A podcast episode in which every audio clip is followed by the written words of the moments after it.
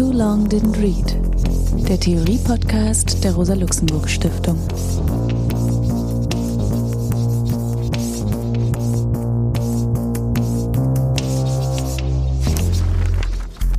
Hallo, hier ist Alex Demirovic. Wir werden uns heute mit Edward Saids Buch Orientalismus beschäftigen.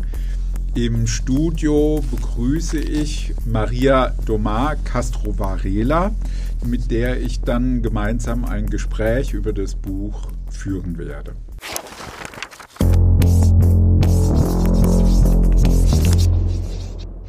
Der Autor Edward Said ja, wir behandeln heute ja das Werk von Edward Said, das ja wesentlich auch seine wissenschaftliche Reputation begründet hat. 1978 veröffentlicht wurde von ihm. Bevor wir auf dieses Werk zu sprechen kommen, ein paar Sätze zu Edward Said als Person. Wenn wir uns mit ihm befassen, dann mit einem Autor, der zu Recht als ein Pionier der Postcolonial Studies gilt. Sein Werk Orientalismus bezeichnet Amy Allen als bahnbrechend und felddefinierend. Said wird als einer derjenigen gesehen, die zur Erweiterung der kritischen Theorie um das Themenfeld des Postkolonialismus beigetragen haben. So hat er die ganze Tradition der kritischen Theorie mit der Herausforderung konfrontiert, auf sich selbst und die epistemologische Verankerung in den herrschenden Staaten des Nordatlantiks zu reflektieren, wenn er in Imperialismus und Kultur schreibt, dass die Frankfurter Schule, die französischen Theoretiker oder die angelsächsische Kulturtheorie verblüffend stumm geblieben seien in Bezug auf rassistische Theorie, antiimperialistischen Widerstand und oppositionelle Praxis im Imperium. Nur wenige nimmt er von dieser Kritik aus. Deleuze, Todorov, Derrida, Raymond Williams, Stuart Hall oder den Feminismus. Edward Said wurde am 1. November 1935 in Westjerusalem geboren. Seine Eltern waren wohlhabende christliche Palästinenser. Seine Mutter war Tochter eines Baptistenpriesters aus Bethlehem, sein Vater hatte Palästina 1911 verlassen, dann während des Ersten Weltkriegs in der US-Army gekämpft und die amerikanische Staatsangehörigkeit erhalten. Edward besuchte eine christliche Schule in Jerusalem. Nachdem die Familie aufgrund der Staatsgründung Israels 1948 ihren Besitz verloren hatte, zog sie über Beirut nach Kairo um. Said besuchte nun zunächst eine britisch geführte Schule in Kairo, die er wegen Disziplinarproblemen verlassen musste, und wurde dann von den Eltern auf eine Schule in den USA geschickt. Er studierte an den Elite-Universitäten Princeton und Harvard, wo er 1964 promoviert wurde. Bereits 1963 hatte er an der Columbia-Universität eine Assistenzprofessur erhalten 1966 wurde er als Professor für vergleichende Literaturwissenschaft berufen. Said starb nach langer Erkrankung an Leukämie am 25. September 2003. Das unstete Leben seiner ersten Lebensjahrzehnte, die vielen Schulwechsel, die Abreisen, Ankünfte, Abschiede, das Exil, das Heimweh, die Gefühle der Zugehörigkeit, des Reisens, die vielen verschiedenen Orte, an denen er gelebt hat, haben wohl sein Interesse an Geographie geweckt, eine Thematik, die in seinen Büchern immer wieder aufgegriffen wird und ja eben mit dem Stichwort Orientalismus auch eines seiner wichtigsten Bücher eben kennzeichnet, also eine geografische Bezeichnung der Orient, der Osten. Die Wirksamkeit seines Werks insgesamt und von Orientalismus im Besonderen ist sicherlich auch eine Folge der Tatsache, dass er der organische Intellektuelle einer neuen Existenzweise vieler Menschen ist und in seinen Analysen ein Lebensgefühl derjenigen aus und anspricht, die in jenen imperialistischen Staaten leben, die ihre Herkunftsländer kolonisiert, also militärisch besetzt, verwaltet, versklavt, ökonomisch ausgeplündert und kulturell angeeignet haben. Es handelt sich um Intellektuelle, die sich unversehens auf der Seite der Sieger befinden, an deren Schulen und Universitäten ausgebildet werden, hier lehren und forschen und damit wiederum diejenigen ausbilden, die diese Herrschaft fortsetzen und weiterhin Unrecht tun werden. Diese Intellektuellen, die sich in der Sprache der Kolonialmächte verständigen müssen, die ihre eigene Herkunftssprache kaum für ihre tägliche Arbeit nutzen können, eignen sich die Kultur der Kolonisatoren an, ohne jemals als wirklich zugehörig und vollwertig gesehen zu werden. Gleichzeitig tragen sie dazu bei, den Menschen, mit deren Leben sie durch Herkunft verbunden sind, etwas zu entziehen, eine Möglichkeit, sich zu bilden die eigene Kultur weiterzuentwickeln, also Menschen, mit denen man vielleicht eine Geschichte geteilt und mit denen man gemeinsam eine Perspektive der Emanzipation entwickelt hätte. Said sieht den Widerspruch. Er selbst hat sich als Orientale gefühlt, doch den größten Teil seines Lebens hat er im Westen und im Kontext westlicher Elite-Bildungsinstitutionen verbracht und 40 Jahre an der Columbia-Universität gelehrt. Insbesondere diese Universität, so betont er kurz vor seinem Tod, sei, ich zitiere Said, nach wie vor einer der wenigen in den USA verbleibenden Orte, an denen man auf fast paradiesische Weise nachdenken und forschen kann. Zitat Ende. In seiner Autobiografie spricht er aus, dass er sich am falschen Ort gefühlt habe, in zwei Welten, zu denen er jeweils doch nicht gehörte. Ein Riss sei durch sein Leben gegangen, der Riss zwischen dem Arabischen, seiner Geburtssprache, und dem Englischen, der Sprache seiner Ausbildung. Bemüht um Verständigung zwischen Israelis und Palästinensern, von beiden Seiten angefeindet, musste er auch erfahren, wie er als jemand mit arabischen Wurzeln auch in seinem Heimatland, den USA, bedroht und kriminalisiert wurde. Sein Buch Orientalismus sei, so sagt er, keine Theoriemaschine, sondern ein parteiliches Buch. Immer wieder beruft sich Said deswegen auf Vico. Die Geschichte werde von Menschen gemacht und sei deswegen gestaltbar. Worauf er zielt, ist jene abyssale Linie, also jene abgründige Linie zwischen Westen und Osten, zwischen Okzident und Orient zu überwinden, die die Weltgeschichte seit Jahrhunderten prägt, die Menschen trennt und an koloniale, essentialistische Denkgewohnheiten und Identitäten bindet. Said versteht sich ausdrücklich als Humanist. Er möchte mit seiner intellektuellen Arbeit die vom Geist geschmiedeten Fesseln aufbrechen, um den Geist vernünftig dafür einzusetzen, durch Reflexion wirklich zu verstehen und sich mit anderen Gesellschaften, Epochen und Kulturen zu verknüpfen, um den Diskussionsrahmen zu erweitern.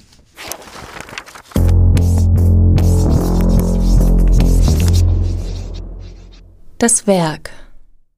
Edward Said. Orientalismus.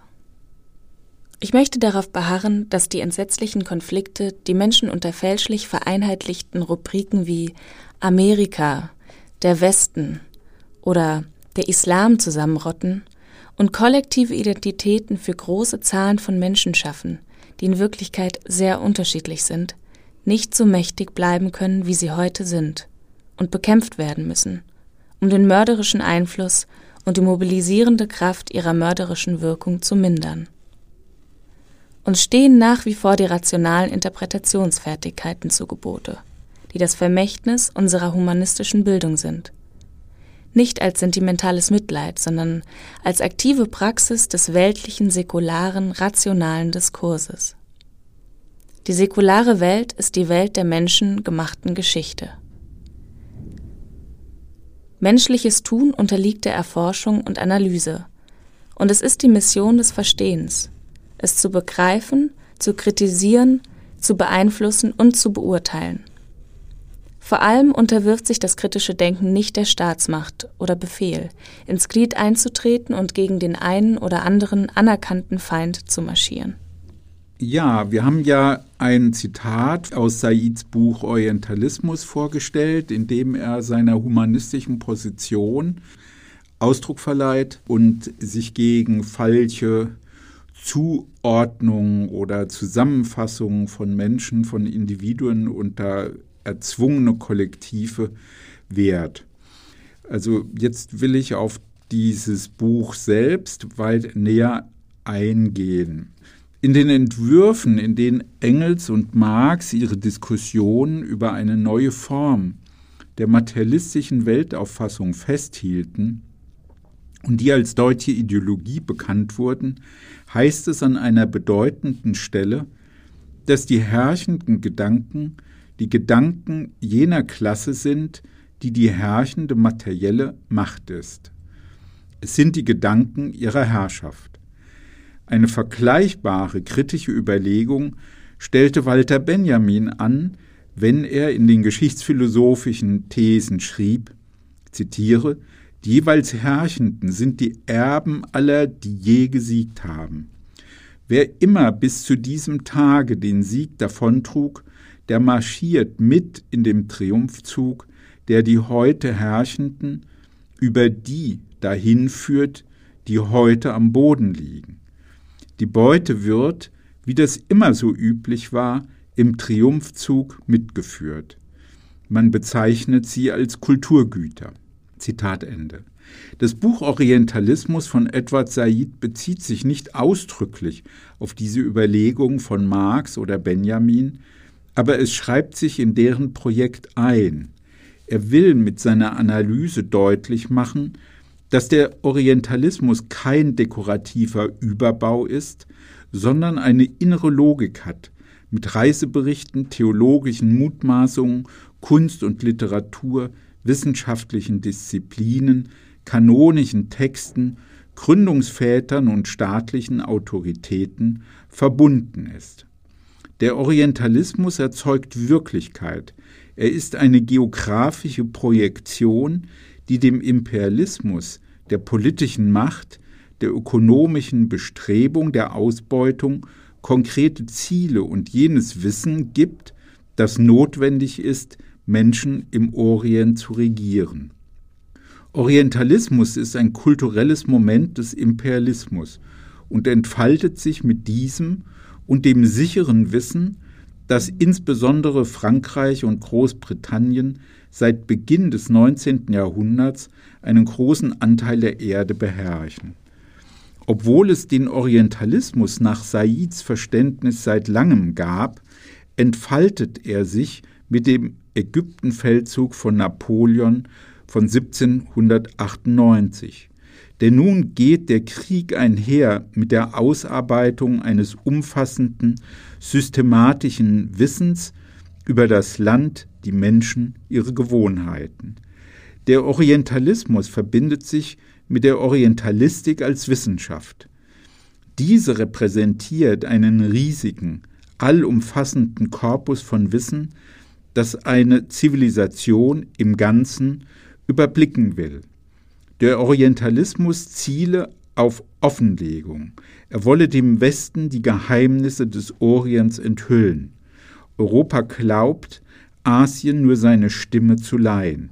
Es handelt sich um ein Wahrsagen. Dem Orient selbst sei es nicht möglich, für sich zu sprechen. Diese Haltung entspricht der Selbstaffirmation eines grundsätzlichen Überlegenheitsanspruchs. Das Wissen soll ermöglichen, den Orient kennenzulernen, dann zu erobern und schließlich die Kulturen und Völker des Orients wieder ans Licht zu bringen und den klassischen Orient wiederherzustellen. Schon zur Vorstellungswelt von Napoleon gehörte, im Interesse der Menschen Krieg zu führen, die in der Region leben. Da Europa den Orient kennt, erteilt es sich selbst die Aufgabe, ihn zu verwalten und zu regieren. Denn es seien die westlichen Nationen, so zitiert Said den britischen Politiker Balfour, die die Fähigkeit zur Selbstverwaltung haben. Es sei doch gut für Ägypten, das seinen zivilisatorischen Höhepunkt seit langem überschritten hätte, wenn Großbritannien dort absolute Herrschaft ausüben würde, das Land anleite und aus seiner orientalischen Lethargie mit Hilfe von Wissenschaftlern, Missionaren, Geschäftsleuten oder Lehrern herausführe. Es könne eine kosmopolitische Loyalität und Dankbarkeit der Orientalen für diese Wohltaten erwartet werden, so äußern sich britische Politiker. Dass dabei auch der Reichtum des Nahen Ostens angeeignet wurde, dass denjenigen in den Kolonialverwaltungen gewaltige Karrieremöglichkeiten eröffnet wurden, wird in solchen Diskursen wie selbstverständlich unterstellt und beschwiegen. Als Orientalismus charakterisiert Said die westliche Herangehensweise an den Orient, die Träume, Bilder, Redefiguren umfasst. Die Orientalistik erwächst daraus und ist eine wissenschaftliche Disziplin mit dem Auftrag, den Orient systematisch in Lehre, Forschung und Praxis bis hin zur Politikberatung zu erfassen. Es handelt sich um ein hegemoniales Projekt des Westens, denn der Westen zieht in Richtung Osten. Die Angehörigen des Okzidents reisen in den Orient, nicht umgekehrt. Es handelt sich beim Orientalismus um die Gedankenwelt von Herrschenden. Diese sind vor allem die Herrschenden in Großbritannien, in Frankreich und in den USA, die seit 200 Jahren Herrschaft über den Orient ausüben. Aber sie können auf eine lange Vorgeschichte des orientalistischen Diskurses zurückgreifen, die bis in die Antike zurückreicht, wenn schon bei Aeschylus Griechenland von Persien, Europa von Asien unterschieden wird. Ein klassischer Orientalismus mit seinen narzisstischen Orientvorstellungen, die Arabien nur am Rande der christlichen Welt situieren konnten, haben sich seit dem 14. Jahrhundert entwickelt. Bis ins 18. Jahrhundert hinein seien Orientalisten Bibelkundler, Fachleute für semitische Sprache, für den Islam oder für Sinologie gewesen. Seit dieser Zeit entfaltet sich die Orientalistik als ein besonderes Wissen-Machtdispositiv, das soziale, sprachliche, politische und historische Gegebenheiten in eine geografische Gesamtperspektive zwingen will, die etwa die Hälfte der Erde umfasst. Daraus resultiert auch die Unschärfe des Gegenstands des Buches, denn was ist der Orient des Orientalismus? Das bleibt Said zufolge immer etwas unklar. Asien, Indien, die islamische Welt, die Araber, der Nahe Osten, Nordafrika.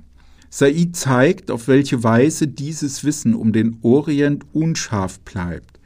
Denn mal wird von Ägypten, mal vom Islam oder Mohammed, mal von Indien und seiner Sprache gesprochen. Der Orientalismus stellt einen Wille zum Wissen dar über eine Weltregion, die von Marokko über den Nahen Osten bis nach Japan reicht. Angesichts dieser Unbestimmtheit liegt es durchaus nahe, dass es Said selbst keineswegs leicht fällt, den Gegenstand seines Buches, den Orientalismus, als jenes besondere Herrschaftsdenken des Abendlandes zu fassen. Er bezeichnet den Orientalismus als einen Diskurs, eine Formation, eine Ideologie, eine Fiktion, eine Konstruktion, einen Mythos. Es handelt sich seiner Ansicht nach um eine umfassende Arbeit, die ein ganzes Bündel von heterogenen und dynamischen Phänomenen, also Sprachen, Alltagspraktiken, religiöse Überzeugungen, politische Strukturen lokale Ökonomien in eine einzige Wesenheit, einen substanziellen Orient, umarbeitet. Gleichzeitig erfährt man von den Menschen der Art und Weise, wie sie leben, denken, fühlen, durch den Orientalismus nichts. So eine der ganz starken Thesen von Said. Deswegen will er den Orientalismus nicht als ein positives Denkmodell verstehen, sondern eher als ein Denkverbot. Mit Susa Santos ließe sich vielleicht sagen, dass der Orientalismus eine jener institutionalisierten und schädlichen Lügen darstellt, die der globale Kapitalismus und Kolonialismus verbreiten. Aber der Orientalismus ist auch eine produktive Macht, denn er stellt eine Praxis des Othering dar, die eine Identität der anderen erzeugt. In Europa habe man von der orientalischen Persönlichkeit, Atmosphäre, Erzählung oder Despotie sprechen können, ohne auf Unverständnis zu stoßen. Das und wie über den Orient gesprochen werden konnte, ist auch das Resultat der Bildung eines latenten Archivs von Begriffen, Symbolen, Stilmittel und Redefiguren, die über die Jahrhunderte zusammengetragen, reproduziert und erneuert wurden. Deswegen kann Said auch sagen, dass sich Europa und der Westen komplementär zum Orient verhalten. Denn Europa, der Westen, das Abendland kann seine eigene Identität offensichtlich nur dadurch gewinnen, dass es seit Jahrhunderten jene anderen konstruiert und erfindet, von denen es sich gleichzeitig abgrenzen und unterscheiden, über die es verfügen und die es beherrschen will, weil es glaubt, dazu berechtigt zu sein und einen Auftrag zu haben. Der Westen hält sich für überlegen, den Orient für minderwertig. Die Geste der Überlegenheit des Westens gehört konstitutiv zum Orientalismus. Es ist der Anspruch zu tun, was die Orientalen nicht zu tun vermögen, nämlich die Wahrheit über den Orient zu sagen und den Muslimen vor Augen zu führen, dass der Islam nur eine falsche Offenbarung, Verzerrung und Häresie des Christentums und Mohammed ein Schwindler, ein Renegat und Verräter der christlichen Lehre sei. Die Orientalen seien nur Pseudo-Inkarnation des großen christlichen europäischen Ideals. Die Wahrheit über den Orient zu sagen, ist eine Aufgabe, die der Westen sich zuspricht, um die Andersartigkeit, Schwäche, Unterlegenheit, Unvernunft des Orients zu bekräftigen. Diese Wahrheiten machten, so Said, aus allen Europäern im 19. Jahrhundert Rassisten. Dabei entgeht dem Westen, dass dies Rückwirkungen auf ihn selbst hat. Auch der Westen arbeitet sich selbst um, denn es müssen militärische Einheiten und Verwaltungen und entsprechende Wissenseinrichtungen geschaffen werden, also Wörterbücher, Grammatiken, historische Analysen, politische Einschätzungen und eine auf Dauer gestellte Reflexion darauf, die Macht im Orient zu erhalten. Daraus resultiert eine asymmetrische Arroganz des Wissens, denn aus patriotischen Gründen sei es notwendig, universitäre Einrichtungen zu schaffen, die, wie gesagt wird, uns nicht bloß mit den Sprachen, sondern mit den Bräuchen, Empfindungen, Traditionen, Kulturen und Religionen des Ostens vertraut machen. Das sei die Basis, die dort errungene Stellung auch künftig zu halten. In Frankreich oder Großbritannien entstehen eine Vielzahl von zivilgesellschaftlichen Aktivitäten, also geografische Vereine, Museen, Gelehrtengesellschaften, Kunst und Literatur, die sich mit den Kolonialgebieten befassen und diesen Machtanspruch Europas auch tief in die Gesellschaft verankern.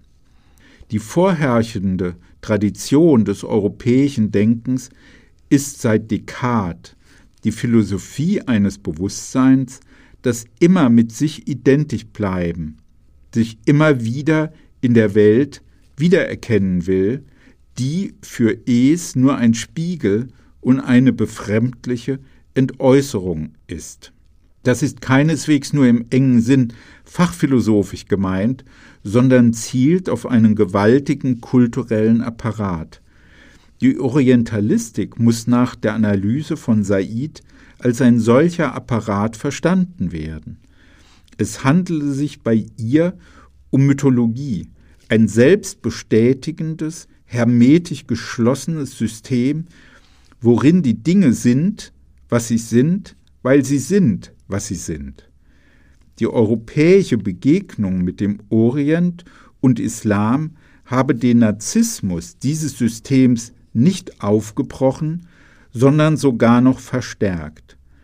Said begreift den Orientalismus deswegen als ein Heer von Metaphern, Metonymien, Anthropomorphismen, die über die Jahrhunderte fest, kanonisch und verbindlich geworden sind.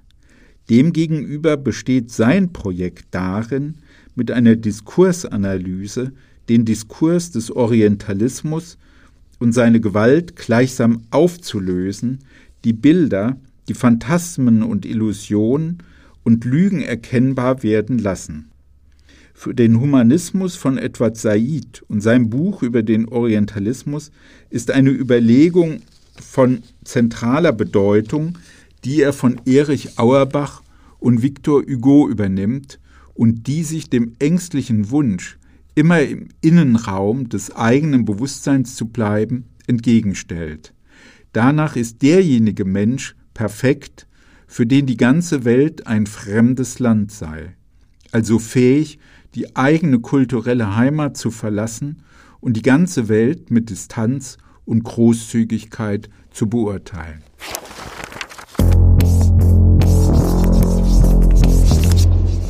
Die Diskussion. Ja, wir haben ja jetzt äh, einige Details zur Biografie von Edward Said gehört. Ich habe einige der Grundüberlegungen aus dem Buch Orientalismus vorgestellt. Ich habe auch schon erwähnt, dass Maria Domar mit mir im Studio ist. Nochmal schön, dass du dabei bist. Ja, ähm, hallo Alex, danke für die Einladung. Ja, fein, dass wir dieses Gespräch führen können. Bevor wir jetzt in dieses Gespräch einsteigen, will ich ganz kurz zwei, drei Sätze sagen, um dich vorzustellen für unsere Zuhörerinnen und Zuhörer. Du hast ja mit Nikita Davan ein ganz einschlägiges Buch verfasst, die Einführung in die postkoloniale Theorie, die in mehreren Auflagen auch erschienen ist. Mit Paul Mecherel hast du ein Buch publiziert, herausgegeben, Dämonisierung der anderen. Beruflich bist du tätig an der Alice Salomon Hochschule mhm. und dort für das Fachgebiet allgemeine Pädagogik. Und sonst haben wir auch hier im Zusammenhang der Rosa-Luxemburg-Stiftung miteinander zu tun, im wissenschaftlichen Beirat, dem du ja auch seit einigen Jahren angehörst. Ja, dann könnten wir loslegen und ich fände es erstmal interessant, so ein bisschen über Said als Intellektuellen zu sprechen, mhm. ja, und wie, also auch wie du das einschätzt, vor dem Hintergrund auch deiner umfassenden Kenntnisse postkolonialer Theorien und Intellektuellen, wie du diesen, wie kann man sagen, den Spagat, den Zwiespalt, die Widersprüchlichkeit einschätzt, ja, also sich mit postkolonialen Konstellationen, Situationen zu beschäftigen, gleichzeitig angesehener Hochschullehrer zu sein.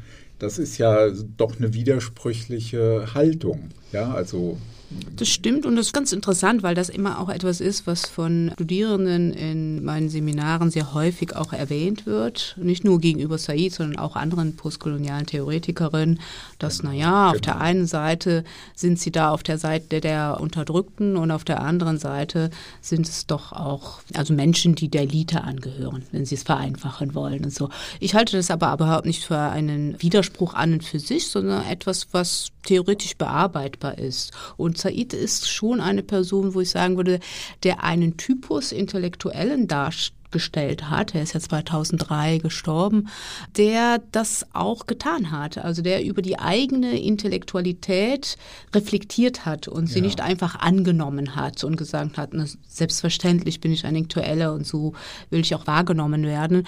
Also ein, ich weiß nicht, ob ich ihn als einen organischen Intellektuellen bezeichnen würde, aber ein traditioneller Intellektuelle vielleicht mit Brüchen und der das auch gut auch immer wieder dargestellt hat. Und insoweit ist er mir auch als Intellektueller immer sympathisch gewesen und hat auch vieles also bestimmte Diskurse anregen können, die dann ja auch Wirkmächtigkeit erlangt haben in Gruppen, die er wahrscheinlich selber nicht vermutet hätte, es äh, Wirkmächtigkeit erlangt ja. hätte. Ja. ja. also wie das jetzt zum Beispiel hier ist mit sehr vielen antirassistischen Gruppen oder linken Klar, Gruppen, die sich gegen Islamophobie wenden. Ja, ja so. wenn man sein Buch liest, dann könnte man sagen, das muss man ja auch noch mal betonen, das Buch ist ja 1978 veröffentlicht mhm. worden, also in einer völlig anderen historischen Phase, also lange vor dem Oslo-Prozess, lange bevor es diese, also vor mhm. den Anschlägen in New York, also lange bevor sozusagen überhaupt dieses starke Thema der Völkerwanderung, der großen Umvolkung, all dieser rechten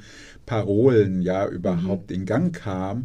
Und dann ist doch auch interessant, wenn man dieses Buch liest, also was ja jetzt vor über 40 Jahren geschrieben ist, dass es doch auch sehr viele aktuelle Bezugspunkte schafft. Also genau das, was du ansprichst. Also, dass man merkt, er trifft da etwas sehr mhm. Grundlegendes, was mhm. sehr systematisch ist. Mhm. Ja, eben genau diese merkwürdige Haltung gegenüber dem Islam. Mhm. Ja, und mhm. obwohl ja das bei ihm zwar so angesprochen wird, aber gar nicht weiter vertieft wird, oder? Wie, naja, also für ihn ist es schon was interessant ist, und das schreibt er ja in Orientalism auch in der Einleitung, in der Introduction, ist, dass das Buch ein Effekt war oder die Konsequenz seiner Auseinandersetzung mit, wie er selber wahrgenommen wurde. Also ja. das ist interessant. Also wie er sozusagen als in Anführungsstrichen Araber gesehen ja, wurde genau. in dem US-amerikanischen Hochschulsystem und den Universitäten. Und er war ja immer in äh, Elite-Universitäten. Er hat ja in ja. Princeton, Princeton und Harvard studiert und dann später in Columbia gelehrt. Der war ja nie woanders als an US-amerikanischen Elite-Universitäten. Und genau. ich denke, in den 60er und 70er Jahren war das schon auch ein Phänomen. Also das ist, ja. glaube ich, auch als Mensch, aber auch so als Figur ist ja schon auch aufgefallen.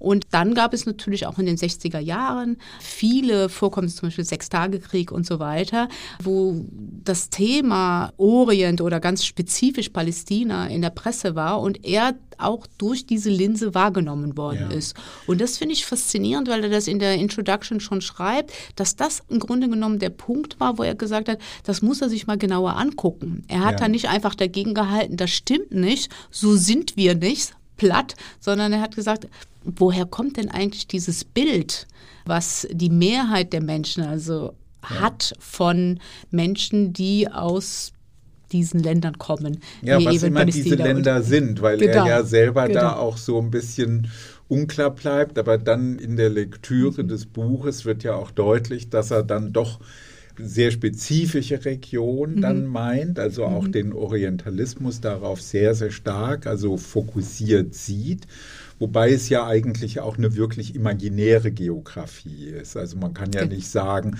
der Orientalismus hat eine präzise Geografie und Soziologie vor Augen, sondern das ist ja auch wirklich so ein bisschen das Märchen ja aus Tausend und einer Nacht. Absolut, ja. das ist ja. ja. auch ein Begriff, den Said geprägt hat und auch in die Diskussion geworfen hat, der imaginären Geografie. Genau. So, und insoweit das Widersprüchliche, zum Teil benennt er die Länder ganz konkret, dann sagt er Palästina, Indien, und so weiter.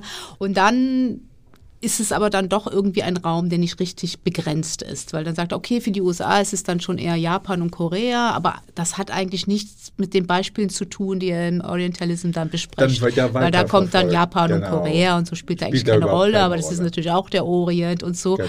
Und ich glaube aber auch, dass er das sehr gut herausarbeitet, dass dieses Unpräzise an dieser imaginären Geografie auch diese besondere Macht auch entfalten kann. Ja, ja so. Ja. Weil dann es immer Raum genug lässt für Leute dann ihre eigenen Fantasien sozusagen spielen Nein, ich würde es auch, genau, ich würde es auch so deuten, dass ich denke, da trifft Said sozusagen ein Problem im Gegenstand. Also ich würde das hm. auch gar nicht genau. als Kritik Absolut. oder nicht in erster Linie als Kritik an seinem Ansatz deuten, sondern ich würde es wirklich als genau diese konfuse oder in so ein Zwielicht gesetzte imaginäre Geografie mhm. der Menschen, der Region, der kulturellen Praktiken, so dass es ja auch von den Genres, ist es Literatur, ist es Theologie, mhm. ist es Soziologie oder Sprachwissenschaft, dass da ganz viel, na, man könnte sagen, ein Kuddelmuddel, ja, an Überlegungen und Fantasien und Träumen und Begehrensformen sozusagen sich verdichtet, ja, sozusagen mit dem Bild einer solchen Region. Absolut. Und das Spannende ja. daran ist aber, dass es auf der einen Seite dieses Wischiwaschi, dieses Nebulöse ja. hat oder vielleicht auch eher, eher näher an dem Traum und an der Fantasie ist und gleichzeitig aber auch verblüffend konkret. Mhm. Ja, und das ist ja auch etwas, was immer noch ja. da ist, wenn wir so allgemein über Othering sprechen, dann meint man ja auch immer damit, dass diejenigen, die die hegemoniale Position der Definition haben, immer sehr genau wissen, wer die anderen sind. Und zwar ja. alles, wie die essen, was sie denken, was sie machen, wie sie beten und so weiter. Und wenn man genauer hinschaut, wissen sie eigentlich so gut wie gar nichts. Ja, also sie müssen nur so viel, äh, das fand ich jetzt auch bei der Lektüre interessant. Er lässt sich ja auch da nicht so sehr auf die Details ein, aber er macht doch so viel deutlich. Es Wissen muss so sein, dass es möglich ist, diese Menschen zu regieren. Ich mhm. finde es eben auch interessant, dass man, wenn man das Buch liest, dann hat man das Gefühl, er hat ganz viel Foucault gelesen, mhm. Bücher, die Foucault noch gar nicht geschrieben hatte, mhm. Vorlesungen, die Foucault noch gar nicht gehalten hatte, nämlich zum Beispiel genau diese Frage mhm. der Verwaltung, des Regierens, der, des mhm. Wissens, was Teil einer, mhm. einer Regierungskunst, einer Gouvernementalität ist. Mhm. Und dass er da auch genau sieht, wie sich der Orientalismus einbettet in eine solche, also mit der Orientalistik, mhm. in eine solche komplexe Verwaltungspraxis und Wissenspraxis, ja, und dass er da so eigentümlich auch vorgreift, ja, auf theoretische Debatten, die dann erst viel später. Ja, und was so ich auch spannend finde, ist, dass er auch in der Einleitung, und zwar in der Einleitung zu der ersten Auflage, man ja. könnte jetzt sagen, bei dem Nachwort in den späteren Auflagen ist das klar, da geht er auf seine Kritikerinnen ein.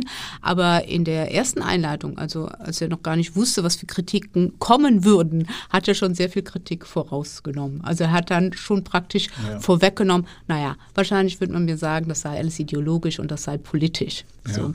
Aber was ich genau zeigen will, ist eben, dass Wissenschaft, auch eben die Geisteswissenschaften, auch die Literatur nie unpolitisch sein kann, sondern dass natürlich die Leute, die schreiben, auch bestimmte Vorstellungen mitbringen und das ist also zutiefst durchdrungen von Macht und auch Herrschaft. Ich würde gerne genau an hm. diesem hm. Punkt nochmal also einen Schritt weiter gehen in unserem Gespräch, weil ich das auch so interessant finde. Er hat ja später dann ein Buch geschrieben, von dem er in Orientalismus sagt, das müsste geschrieben werden, Imperialismus und Kultur. Mhm. Und das ganze Projekt des Orientalismus zielt ja auf eine geografische Zweiteilung der Welt. Das mhm. ist genau genommen, könnte man sagen, ein antiimperialistisches Buch. Mhm. Ja, weil es ja letztlich mit der Idee verbunden ist, diesen Abgrund von Osten und mhm. Westen, das müssen wir weltgeschichtlich überbrücken. Mhm. Und seiner mhm. Idee nach heißt es ja wirklich Weltgeschichte, also zwei, 3000 Jahre, in denen sich Europa sozusagen mit einem gigantischen Archiv immer weiter anreichert. Wie würdest du das denn einschätzen? Weil gleichzeitig ist ja Said dem Buch nach also ich würde nicht die Kritik jetzt machen, zu sagen, er hat mit Ökonomie und Politik gar nichts im Sinn. Also so, so, mhm. ne, so wird ja auch manchmal geredet, mhm. sondern er sucht ja gerade die Verbindung ja, von Politik mhm. und ökonomischer Expansion mhm. und so. Mhm. Gleichzeitig gibt er einem gar keinen Anlass zu denken, es hat eine Nähe zu antiimperialistischen Traditionen oder mhm. Fragen oder also mhm. politischen Bewegungen, ja, die es ja jetzt in all diesen Jahren. Naja, also sagen wir mal so, ich, ich glaube, dass er das schon relativ klar macht, auch schon in Orientalism, dass er sagt, ich bin ein Mensch, der kommt aus einer bestimmten Disziplin. Die habe ich gelernt und da ja. weiß ich, wie ich das mache. Ich habe das Handwerkszeug, die Literatur tatsächlich zu analysieren. Ich bin ein Literaturwissenschaftler. Also da ist er ganz disziplinär Ja. und gleichzeitig zeigt er, und einer der, der schwierigsten Momente ist, dass diejenigen, die in der Geisteswissenschaft verortet sind, sich immer als unpolitisch verorten. Dass sie sagen, das hat jetzt mit der Politik an und für sich nichts zu tun. Also sagen wir mal, das Bild des Schöngeistigen. Ja, man kann dann Ja, über Literatur ja. reden und sprechen. Und was er jetzt zeigt, er sagt, hier aus meiner Disziplin kommend, mache ich sozusagen einen selbstkritischen Move und zeige euch, wie die Literaturwissenschaft auch daran beteiligt ist, eine bestimmte Macht durchzusetzen, zu stabilisieren und zu verankern. Ja. So und dann würde dann wahrscheinlich sagen, warum soll ich mich um ökonomische ähm, Analysen scheren? Das ist nicht mein Feld. Das können andere machen. Und dann kann man dann aber sehen, inwieweit das direkt verlinkt, verkoppelt ist mit eben diese Ideen, die in der Literatur ja auch sozusagen hervorgebracht und stabilisiert werden, so dass Ja. wir sozusagen eine bestimmte Geistesverfassung haben, bestimmte Bilder im Kopf haben, mit denen wir dann eben auch ökonomisch und politisch regieren. Ja, ich finde ihn sehr einleuchtend, weil er ja da an dem Punkt sagt, na ja, die Unternehmer, die Gesellschaften, die investieren oder Gebiete erobern wollen, die müssen ja erstmal eine Idee haben davon, dass es diese Gebiete gibt und dass es Menschen gibt, die man ausplündern kann. Also das heißt, eigentlich nimmt er eine Überlegung auf, die Marx ja im Kapital auch entwickelt, dass er sagt, na ja, Menschen denken erstmal, entwickeln erstmal Begriffe von der Welt und dann organisieren sie die Mittel, sich diese Welt anzueignen, die Produktionsmittel und die Vorstellung, wie nutzen wir die Produkte und so. Das finde ich einleuchtend. Trotzdem frage ich mich, also weil du jetzt auch diesen Gesichtspunkt nochmal so stark gemacht hast, man liest das eigentlich so, dass man denkt, das ist wie eine Art alles kommt sozusagen aus den Zentren, Paris, Oxford, New York oder wo immer her. Ja. Und natürlich könnte man jetzt mit Foucault sagen, dass es keine Macht gibt ohne Widerstand. Und diese Relation, die finde ich kommt irgendwie, also das wäre so etwas, wo ich mich gefragt habe, ja, wie bedenkt er eigentlich die Tatsache, dass es antikoloniale Kämpfe gab, Aufstände, Das ist, das ist eine sehr, sehr starke Kritik, die von vielen Genau, äh, geäußert genau, worden ist, auch ja. von Ayas Ahmad, einer der ersten sehr starken Genau, Kritikern äh, von ihm, womöglich auch zu Recht. Oder man könnte sagen, das ist nicht sein Ziel gewesen. Ja. Also er hat sozusagen einen anderen Fokus gelegt. Er hat wirklich, und das ist ja spannend, weil man oft ja auch gesagt hat, er hat das eigentlich umgedreht. Jetzt ist es praktisch, um so ein Bild zu sprechen, der Orientale, der über den Westen spricht, wie dieser den Orient erst schafft. Und das ist ja geschickt, das ist ja eine wichtige Pointe Ja. äh, da drin. Und dann könnte man jetzt sozusagen in anderen Schriften dann darüber sprechen, wie da es Widerstand gegeben hat. Was ihn zum Beispiel interessiert, und das greift ja auch so schon die Idee von Governmentalität voraus, dass er sagt, dass diese Bilder dann ja nicht nur Bilder des Westen bleiben, sondern dass der Orient sozusagen sich diese Bilder auch Ja. aneignet Ja. und dann sich auch selbst orientalisiert. Was die für eine große Wirkmacht dann auch. Das finde ich eine ganz spannende Stelle. Das ist natürlich kein Gebiet, wo ich jetzt besonders bewandert bin, aber wo ich mich dann gefragt habe, ja, genau wie verläuft dieser Prozess? Was genau bedeutet das? Weil das wäre jetzt wiederum interessant. Also welche Mechanismen sind da wirksam? Sozusagen Menschen, die im orientalisierten Raum leben, dann wie orientalisieren die sich oder wie wird Naja, das ich denke, dass er sich selber da als Beispiel genommen hat, weil ich finde auch das Buch Orientalism, da ist sehr viel auch sich selbst verstehen. Nicht nur zu verstehen, warum werde ich so wahrgenommen, wie ich mich selber gar nicht wahrnehme, sondern auch, wie nehme ich mich eigentlich wahr. Ja. also es ist so, Spivak hat in The Candace of Bolton Spiegel hat sie auch mal gesagt, eigentlich geht es da vor allen Dingen darum, dass ich verstehen wollte, warum ich, die in British India geboren wurde, plötzlich eine Expertin von französischer Theorie geworden bin. Das muss man ja. erstmal verstehen. Und das macht eigentlich Said auch. Er sagt, also ich bin ein Kenner der französischen Literatur und Philosophie, ja. der englischen Literatur und Philosophie, der US-amerikanischen aktuellen Diskurse und gleichzeitig werde ich aber wahrgenommen als der Araber. Und ja. die Verbindungen dazu, die sind ja eigentlich, wenn man genauer hinschaut, recht schwach. Er ja. hat da bis zu seinem 15. Lebensjahr war er in Ägypten. Bevor er nach Ägypten kam, einige wenige Jahre in Palästina und war britisch Mandat auch war. Also das heißt, er ist auch da zu einer Kolonialschule gegangen, ist in Ägypten zu einer Kolonialschule gegangen, einer sehr bekannten elitären Kolonialschule, wo es auch wirklich darum ging, eine bestimmte ägyptische Elite auch auszubilden. Das heißt, die haben dann auch englische Literatur gelesen. Ja. Da beginnt er schon sich aufzulehnen, weil er, glaube ich, schon merkt, da gibt es diese Spaltung. Also was wird von mir verlangt und dann gleichzeitig komme ich aber aus einer ganz anderen Familie. Was passiert da? Und dann, ab seinem 15. Lebensjahr, ist er sozusagen nur in Eliteinstitutionen der USA. So, mhm. und damit versucht er irgendwie klarzukommen. Ich habe auch manchmal das Gefühl gehabt bei Orientalism, er versucht seine eigene Geschichte zu lernen, darüber ja, Erkenntnisse. Zu genau. Ah.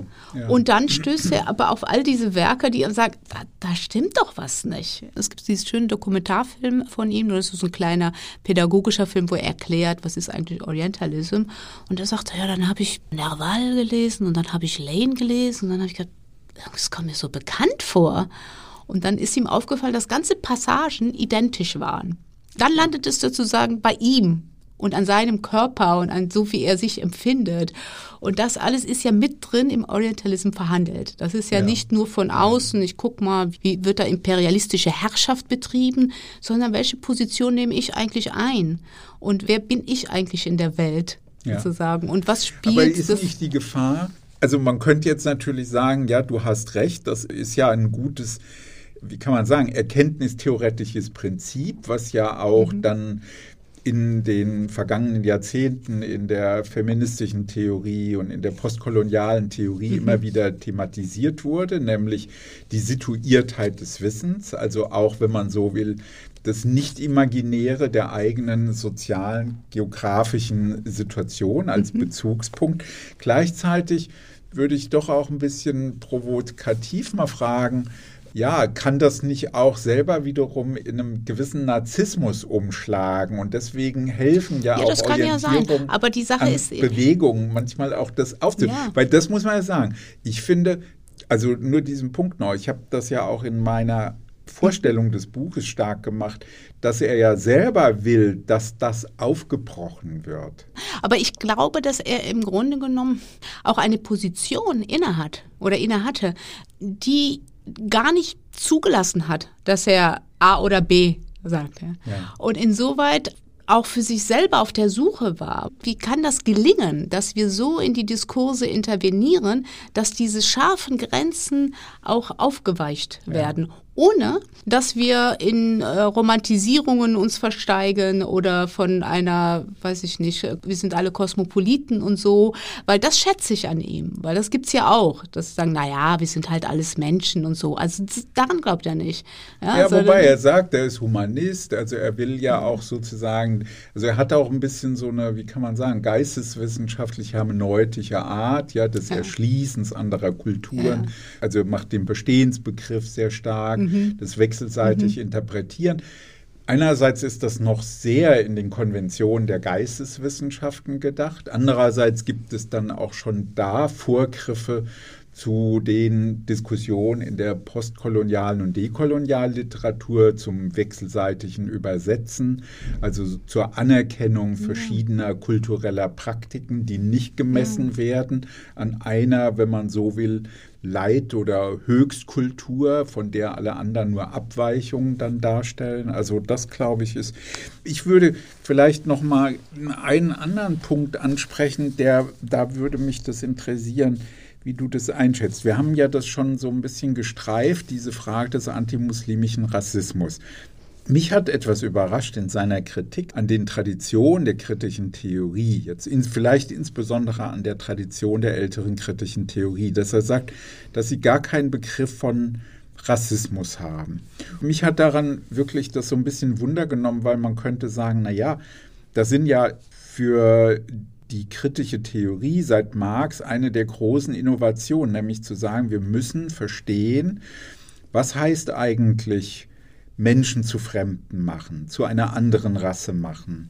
Das war ja ein Thema der kritischen Theorie mit Blick auf Antisemitismus. Aber in den Studien zum autoritären Charakter ging es dann ja auch um das Verhältnis zu den Schwarzen. Ja, also mhm. People of Color war noch kein Ausdruck in dieser mhm. Zeit. Ja, also, aber da würde ich sagen, ist es nicht auch ein bisschen eine einseitige Wahrnehmung dieser Diskussion? Das kann sein, aber wobei ich immer auch unterscheide zwischen kritischer Theorie sozusagen bis Adorno und nach Adorno, weil ich meine, dann bei Habermas und weiteren findet man ja noch weniger zu Rassismus explizit. Und ja. bei Adorno natürlich, also Dialektik der Aufklärung oder auch Minima Moralia, da findet man schon auch Punkte. Es geht sehr viel um Antisemitismus. Ich würde das schon trennen, dass Antisemitismus natürlich nicht eine Auseinandersetzung mit Rassismus und eine dezidierte Arbeit zu Rassismus findet man einfach nicht innerhalb der kritischen Theorie. Bis zu einem bestimmten Zeitpunkt dann fängt man natürlich natürlich an, heute gibt es viel mehr Auseinandersetzungen ja, auch ja, darüber. Ja. Und wo man auch sich überlegen muss, warum? Also warum jetzt? Und wie ist das Verhältnis von der politischen Bewegung on the ground sozusagen mit ja. denjenigen, die lange Zeit das Thema eher so behandelt haben als Marginalia, wo ich denke, das ist doch so ein ganz entscheidendes Thema. Und er hat mehr Inspiration gefunden intellektuell und das ist ja interessant bei Antonio Gramsci auf der einen Seite und bei Foucault auf der anderen Seite. Ja, ihr macht es in dem Buch auch stark. Ich mhm. finde, Gramsci spielt aus meiner Sicht da eigentlich gar nicht so eine große Rolle. Mhm. Ja, wäre jetzt, also ich meine, er, bezieht er geht, sich darauf er, ausdrücklich, ja, aber genau. es spielt eigentlich, Sagen finde so, ich. Danach spielt es gar keine, gar keine große Rolle. Rolle. Mehr. Während also. Foucault, das ist relevant, mhm.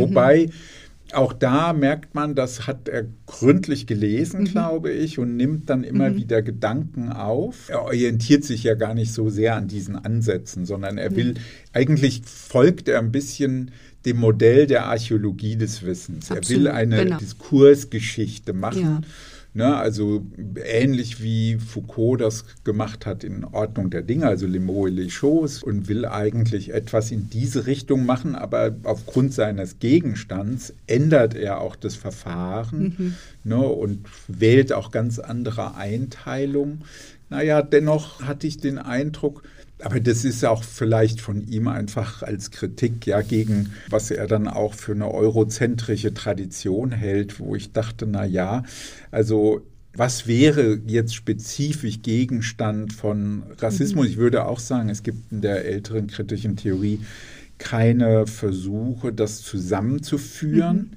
Mhm. Verschiedene Formen von Rassismus. Ja, also ich denke, da klar, darüber kann man noch weiter nachdenken.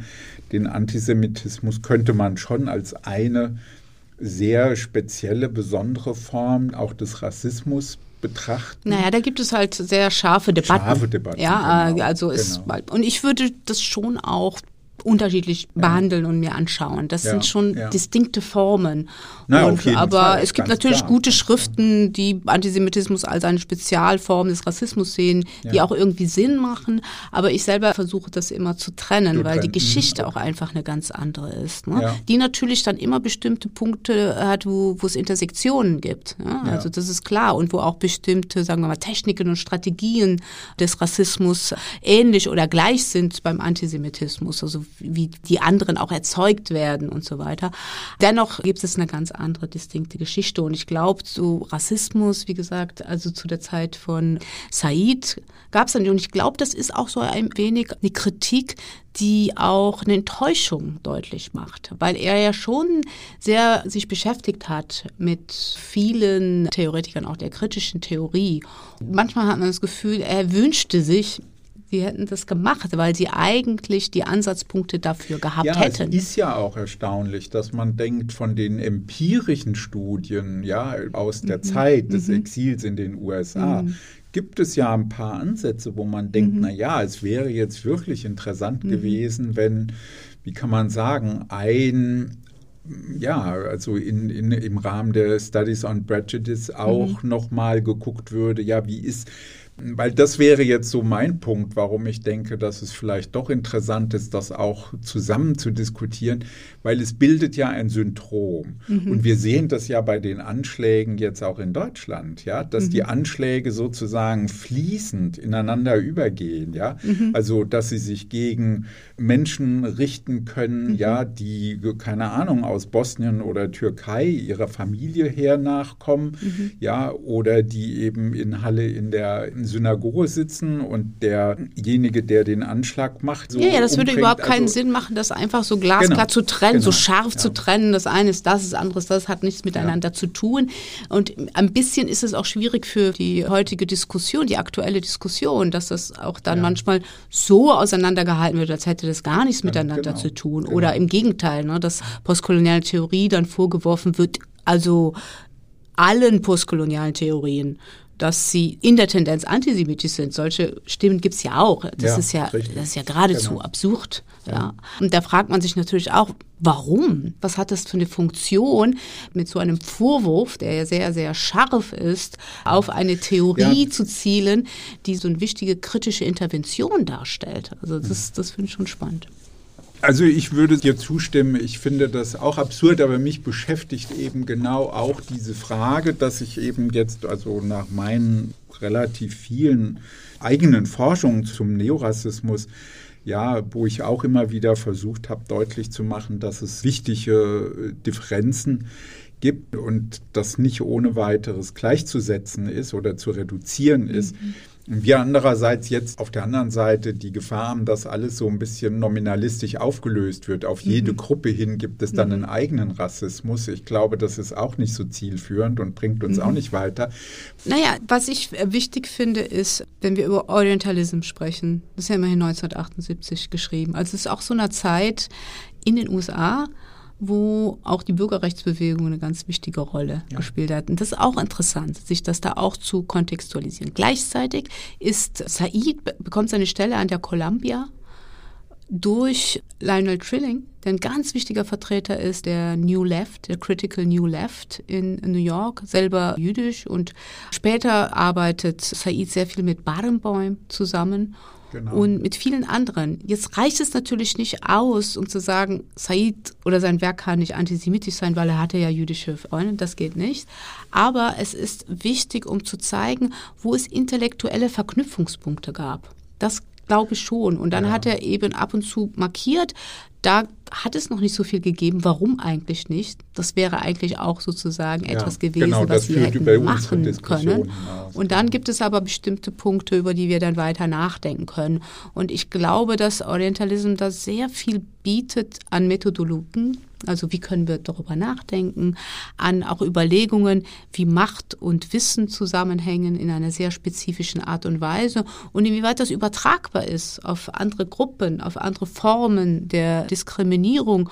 Das müsste man dann halt im Einzelnen immer wieder schauen und herausarbeiten sozusagen. Aber man kann ihn ja auch nicht verantwortlich dafür machen, dass er nicht alles angegangen ist. Es gibt immer noch offene Fragen sozusagen. Ja, genau. Also jetzt an diesem Punkt müssen wir zum Schluss kommen. Ich finde, wir haben jetzt eine Reihe von wichtigen Fragen angesprochen, die auch zeigen, dass dieses Buch wirklich lohnt, weiterhin zu lesen und zu diskutieren. Ich glaube, dass es ein sehr, sehr anregendes Buch ist. Also vielen Dank. Maria Domar. Ja, gerne. wir können jetzt noch lange weiter diskutieren, genau. es gibt auch sehr viele Punkte, die das Buch aufmacht, immer noch als Fragen, selbst 1978 geschrieben, immer noch für 2021 darüber nachzudenken.